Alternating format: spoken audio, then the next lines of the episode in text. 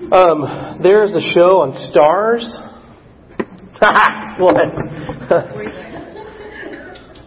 there's a show on Starz called American Gods. Anybody know it? Is that are y'all seeing it up there? Yeah. Um, that. Yeah. So I don't recommend it because it's explicit on a number of fronts. Uh, but after that, um, I think the general concept of the show gets us into the conversation topic for today.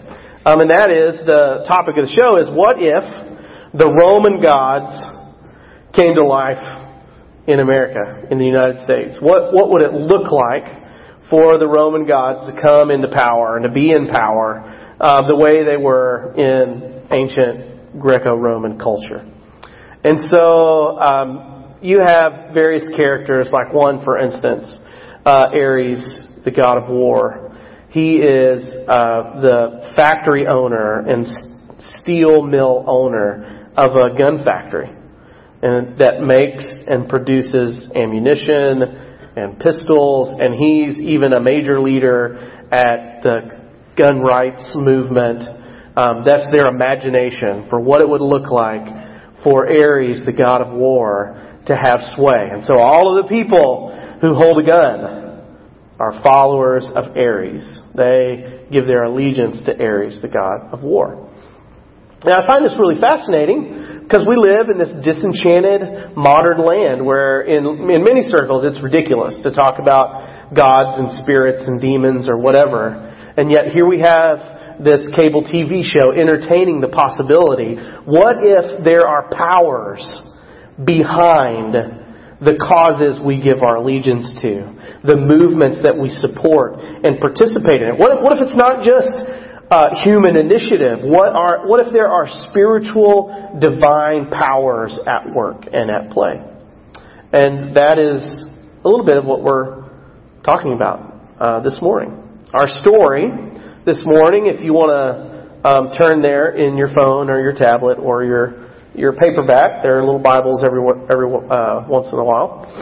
Um, Exodus 32, we read it just a minute ago. I'm humming a little bit, yeah. Thanks, Brett. Oh yeah, Hallelujah. Oh, now I can hear you. you couldn't hear me before, but now you can. Uh, Exodus 32. And in this story, Israel is at Mount Sinai in the desert. And um, to understand what's happening, I want to back up just a little bit um, to get into the backstory so that we can we can feel the weight of what's coming to life in Exodus 32. So, um, backing up to Exodus 19, um, three months. So the big event that's happened is uh, Israel was enslaved by Egypt uh, and by the Egyptian pharaohs for more than 400 years. And Moses is sent as this prophet to Egypt to deliver the, the, the children of the people of Israel out of Egyptian captivity. And uh, maybe you've heard the story of how they they uh, escape. Pharaoh lets them go, and then changes his changes his mind, sends some, sends the armies after them, and uh, God parts the Red Sea and Israel walks through, and Israel gets on the other side, and Pharaoh's armies come in after them, and then the water engulfs Pharaoh's army, and Israel is able to head off into the wilderness on the way to this land that God has promised um, to the descendants of Abraham and Isaac and Jacob. And so they're wandering out in this wilderness, and Exodus 19 tells us it's three months, 90 days after they've left Egypt, and they've crossed through the Red Sea and all that. They come to this mountain uh, in the Sinai Peninsula, Peninsula. It's in the middle of the desert. Um, and when they get to this mountain, God tells Moses, their leader, it's time to make a covenant. You're going to be my people. You're going to be my treasured possession. You're going to be my nation of priests. And so Moses, while the people are down below, Moses, Moses goes up on the mountain and there's clouds that form around the mountain to show them that the glory of God, the presence of God is there with them. And he writes down um, these laws, um, including the Ten Commandments, uh, Charlton Heston style. And then, um, and then he comes back down. Two of those commandments we find in Exodus 20, um, verse 3. Um, you shall have no other gods before me. That's a big one, right? And then the next one after that, uh, Exodus 20, verse 4. You shall not make for yourself an image in the form of anything in heaven above, or on the earth beneath, or in the waters below. You shall not bow down to them or worship them, for I, the Lord your God, am a jealous God, punishing the children for the sins of the parents, to the third and fourth generation of those who hate me, but showing love to a thousand generations of those who love me and keep my commandments. Now, this commandment uh, presents an interesting picture of God, doesn't it? Uh, God is described first as jealous. So God is jealous. God is a punisher. And then also, God is a lover. God is a God of love. Now, now that is palatable to us, certainly culturally, uh, right? But um, think about your your uh, how your non-religious friends might receive two of those descriptors about God being jealous or God being the punisher. That might is God petty? Is God vindictive? Um, how? And this is a question for us to discuss. How would you explain this portrait of God to your friends?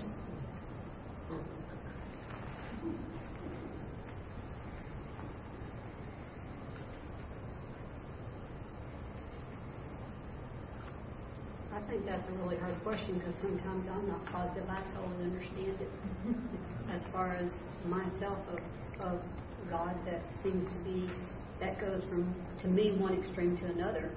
So if I think I struggle with that, um, I think how how do I explain that to someone else? Well, yeah, it's probably good we talk about it then. yeah.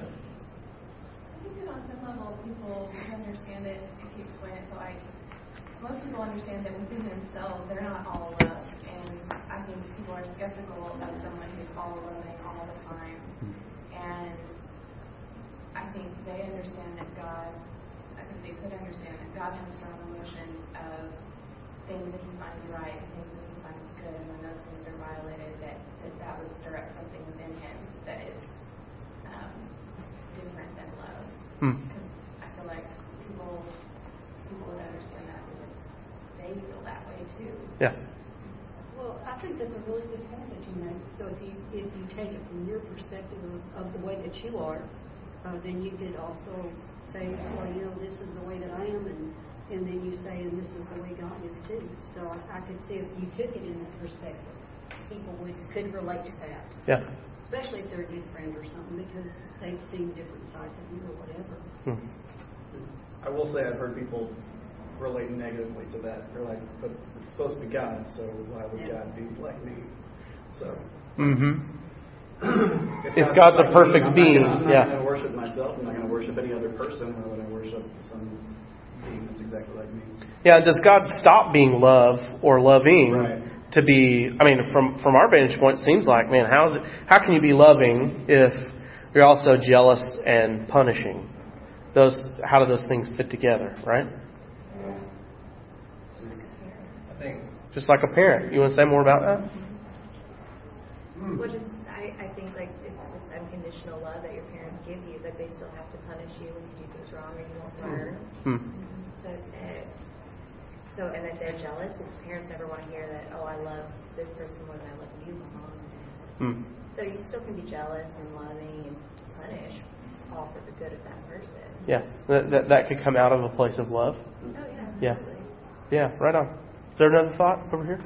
I was going to uh, mention parenting as well, because I mm. think from that perspective, and again, jealous, when we think of it relationally in terms of like, I'm, you know, I'm jealous for your affections uh, because I want it all for myself.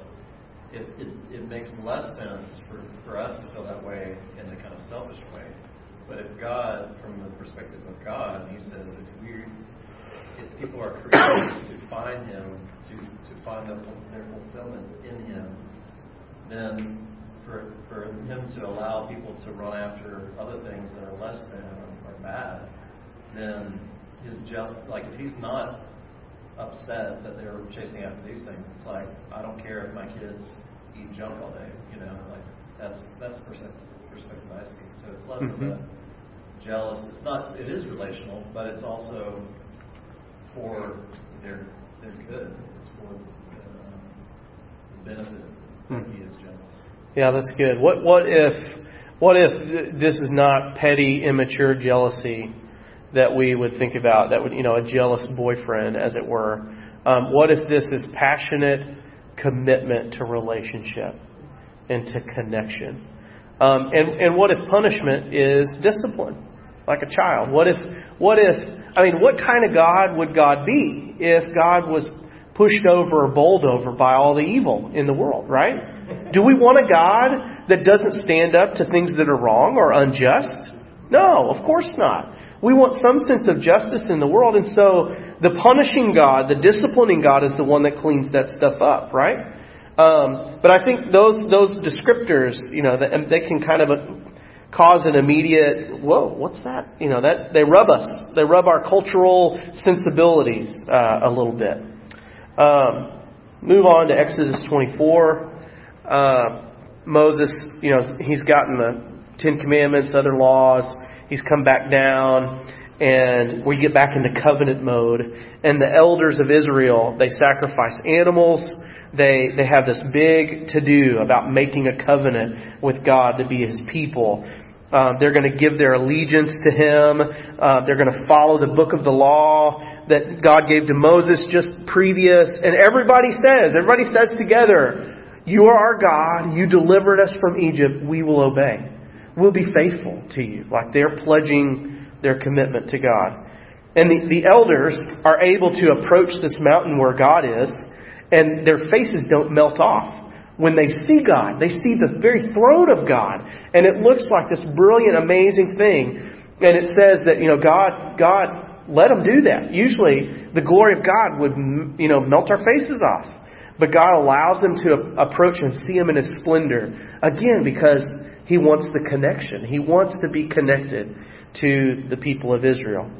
And so again, these huge clouds form on top of Mount Sinai, and God's glory, it said, looked like a great fire was burning in the midst of the clouds. Can you picture that in your mind? This, this massive, uh, I'm trying to remember where we were driving, and there's like a big, you know, like in West Texas, there are these massive, like at the end, it's like a, it's like a release valve for oil and gas, where there's just these random bursts of fire up into the air, you know, this big, tall, 15 and 20 feet pipes.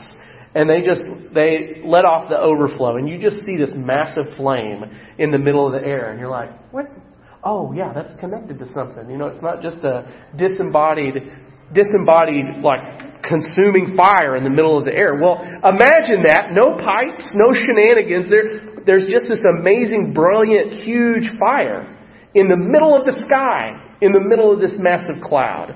And I, might think, if I saw that, well, there's there might be something supernatural going on up there. Uh, yeah. And so God invites Moses to go up and meet with him in the midst of this. And this time, Moses is gone for weeks. Not one week, not two weeks, not three, not four, not five. No. More than six weeks. Yeah? That's a long time. And so imagine about the sixth week, maybe, we get into Exodus 32. That's almost 40 days we've been hanging out, staring at this, this flame in the sky on the top of the mountain, wondering what in the heaven is going on and how long we, are, are we just supposed to wait around here? What's going on? The Israelites get tired of waiting. And they say to themselves, well, Moses was so long in coming. I mean, what if, what if that fire thing ate him up? What if it killed him? I mean, that could happen. It's fire. It's God, right? What if Moses got his face melted off? We're screwed. We got to figure something out here. And so they say, uh, Aaron, make us some gods. Make us, make us some gods that can go before us. Uh, presumably, that great cloud and fire is still there on the mountain, mind you, but never mind that. We need some gods down here. That's up in that's up in the mountain. So what does Aaron do? You know, the strong leader he was, he collects everybody's gold jewelry. Um, and later he tells Moses, I just took all their gold and, and, and it turned into a calf. It was amazing. It turned into this figure and people started to worship. I don't know. It was crazy. I had nothing to do with it. I wanted, Aaron was a craftsman. He made the calf. You scaredy cat. Yeah, I love that it says he it with a tool. Yeah.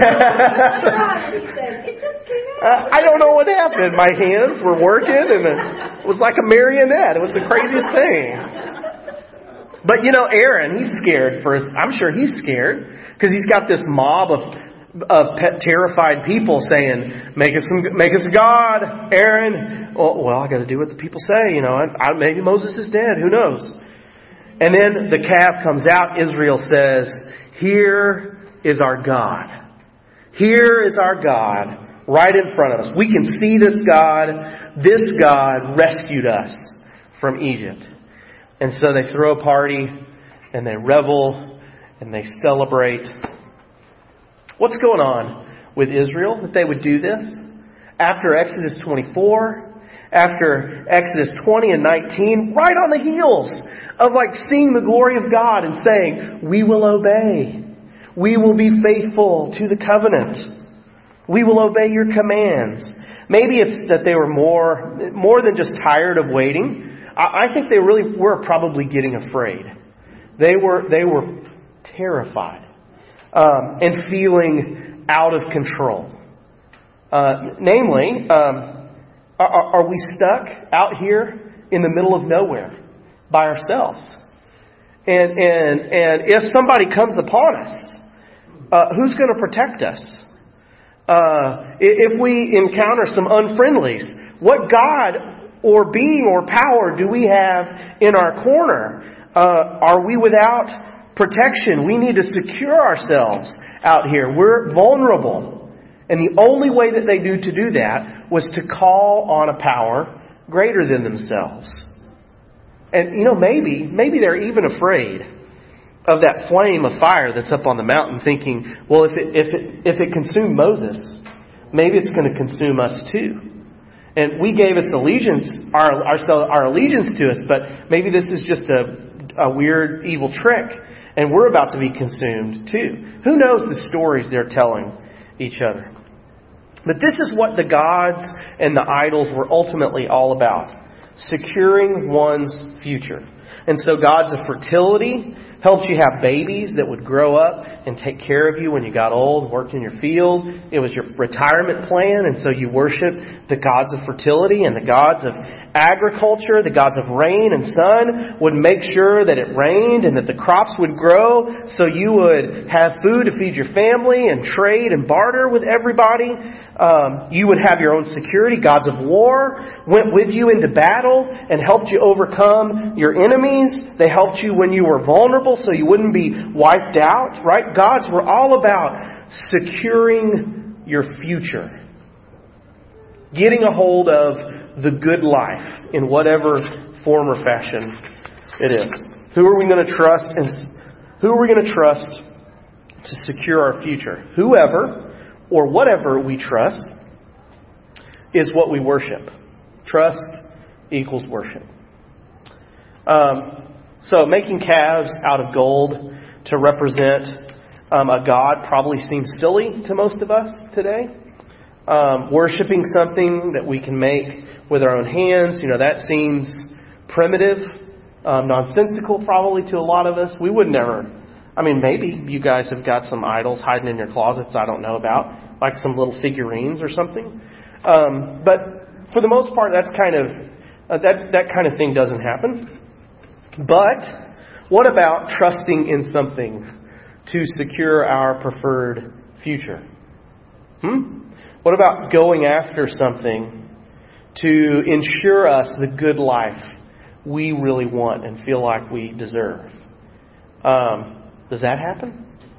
Maybe, just a little bit.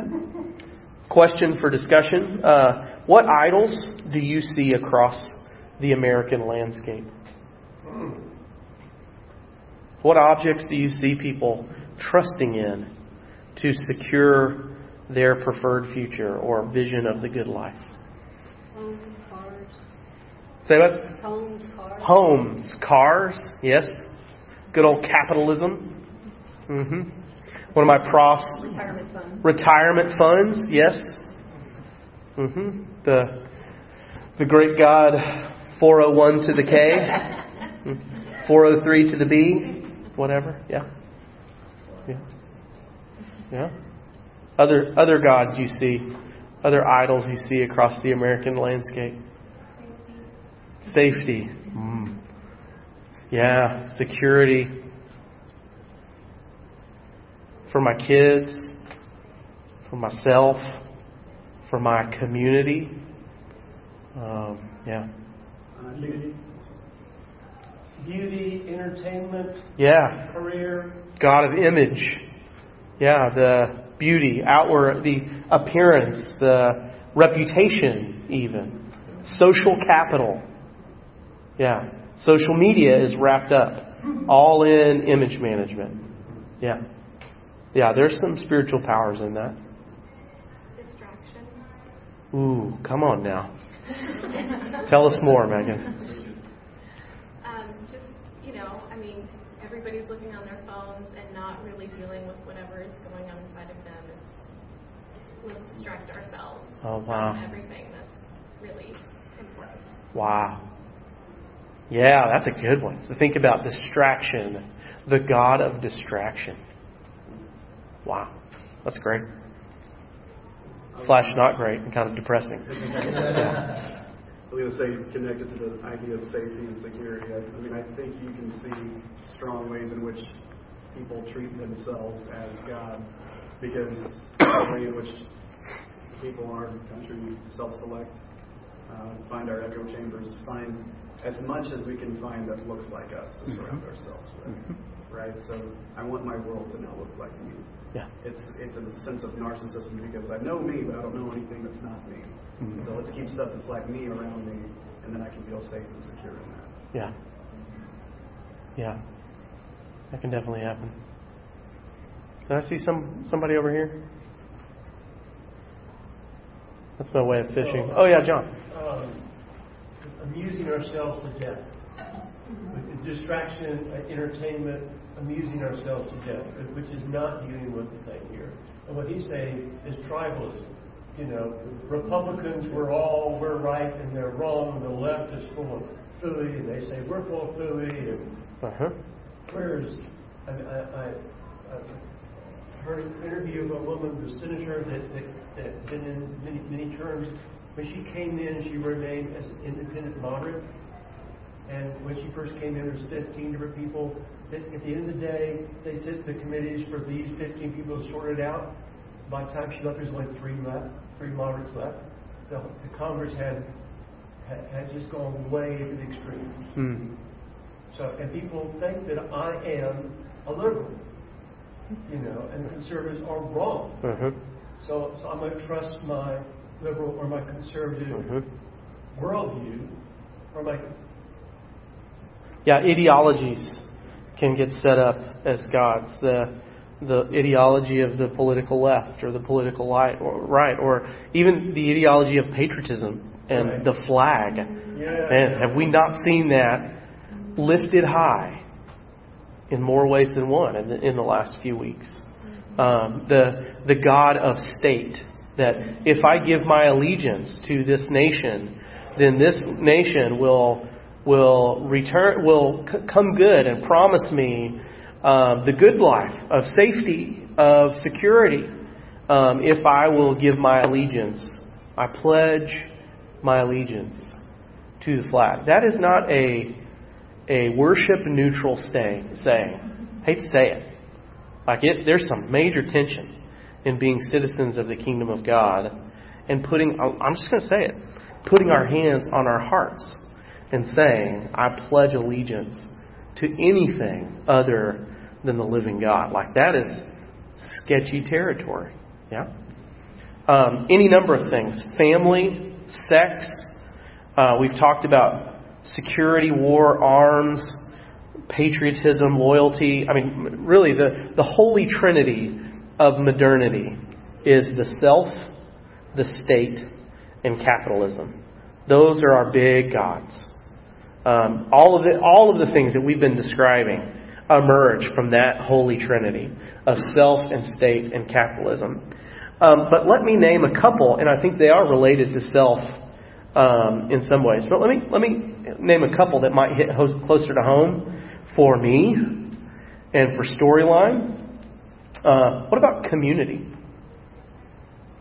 Uh, community can become an idol that we trust for our own well-being. How do we know that it's something we're giving allegiance to?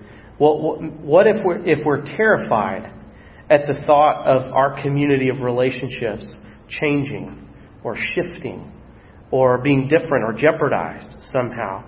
There, there might be a spiritual power at play there to pay attention to. Um, what about mission? Can mission become an idol to us? Doing good work to help people in the world, to connect people to Jesus, to address injustice. Mission can become an idol that we trust if we use it to take the problems of the world into our own hands with some sort of Messiah complex, rather than to trust God, who is the primary missionary, and to see our roles as finding what He's doing in the world and joining Him there. How do we know if this is a God for us? Well, maybe if we get devastated when we don't have the kind of impact that we hope to have, when we're not able to manage the outcomes the way we would like to manage them, when we're not able to let go of that, if people don't respond the way we want to, if we're not able to control things, that might be a power rearing its head that we're giving allegiance to rather than to the living God. Now, let me get up close and personal. Um, and you don't have to answer this question out loud. Um, what are what are your idols? What are the gods that you're giving allegiance to? When you don't get what you want, what do you turn to? What are you trusting to secure your future or to give you the good life other than the living God? I just want you to sit with that. That's a heavy question. That's really the that's the um, that's the central question of this message today. Uh, Exodus 32, part 2, to return to the story, as God and Moses are talking, they're up there, the people are down there, they're waiting almost 40 days. They made this calf, and God says to Moses, uh, So you don't know this, but down below, uh, the people are misbehaving. They've just said they'll give me their loyalty, and uh, I can see that they're worshiping, they're being unfaithful, they're being stubborn, they've been corrupted, they're worshiping other gods. So, Moses, would you just leave me alone for a little while and let me rage, and I'm just going to wipe them out? I mean, it's been, it hasn't even been 40 days, and they are worshiping other gods. I mean, have we not been through the Red Sea together? What's God's getting frustrated. Like, you guys have got the attention spans of a gnat. Let's just, let's just smash you up against the wall a little bit and be done with it. And Moses says, hold on, God. It's this real interesting picture, right? It's like a, like a big boss. You know, and, and one of his helpers is like, you know, and he's he's mad. He's ready to go out and do some damage. And you know, the one of his helpers is like, now let's let's think about this. You know, let let's take a minute. You know, remember how far we've come, and um, remember Abraham and Isaac and Jacob. I mean, you got a lot of history with these people. It's not just the last 40 days. Like, you've got promises in the making. You know, you need to be faithful to yourself. And not to wipe them out would be faithful to yourself. So please don't wipe them out. And I mean, what, why did you, I mean, if word gets out about this God, that you brought him out here in the middle of the wilderness just to wipe them out, that, that is not good PR. So please, God, have mercy. It's this really interesting kind of storytelling tactic in Exodus 32. And God relents. And He, he, he doesn't destroy them. Um, at the heart of things, as wonky as that constructed story is, maybe to us, about the big boss and the little helper kind of, you know, interceding and pleading down, um, the Bible storytellers are trying to explain how God did not, in fact, wipe out Israel. That God and His compassion and love really do have the last word. And here is the radically good news God's compassion had the last word, even when Israel deserved to be abandoned. Even when Israel had been unfaithful. So, hear the good news, church. Just as Moses was an intercessor before God for Israel, so Christ is an intercessor before God for us, the church. The, the Lord has compassion and love for us in the midst of our divided loyalties. And all of us are idolaters on some level. And the Lord has compassion and grace for us in the midst of those divided loyalties. He hasn't abandoned us. And in Christ, the grace of God is greater than our idolatry. Amen. Can you receive that? Can you enter in to the reality that that creates for us? Yeah? Amen. So, let us turn from our idols. Let us turn from those things we trust to secure our future and to give us the good life. And let us destroy any semblance of them, lest they rear their heads again. And let us turn to the living God and put our trust in Him. Amen. Uh, we're going to do something a little bit different in the next, uh, I know, seven minutes or so. Um, uh, we're we're going to make some space for some spontaneity. Ooh, ooh. Um, some of you are like, what? and some of you are like, yay! Some of you are like, I gotta go.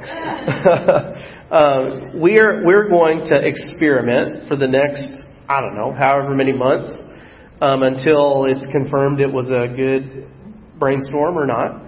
Um, with uh, we're we're going to just call it open mic prayer.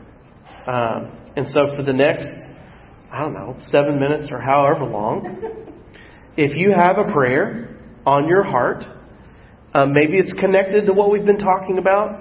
It doesn't have to be. Maybe it's somebody in your life that you want to pray about. Maybe it's something for our community that you want to pray about. The floor is yours. Um, lead us in prayer. And if we are here in silence um, for seven minutes, that's okay too. Uh, but the idea, the hope, is that we make some space and room to let bubble up whatever needs to bubble up from the Spirit in the life of our community. So we just we're going to make some space and see what happens. If you have a prayer that you want to lead us in for someone or something, um, please do that. Okay.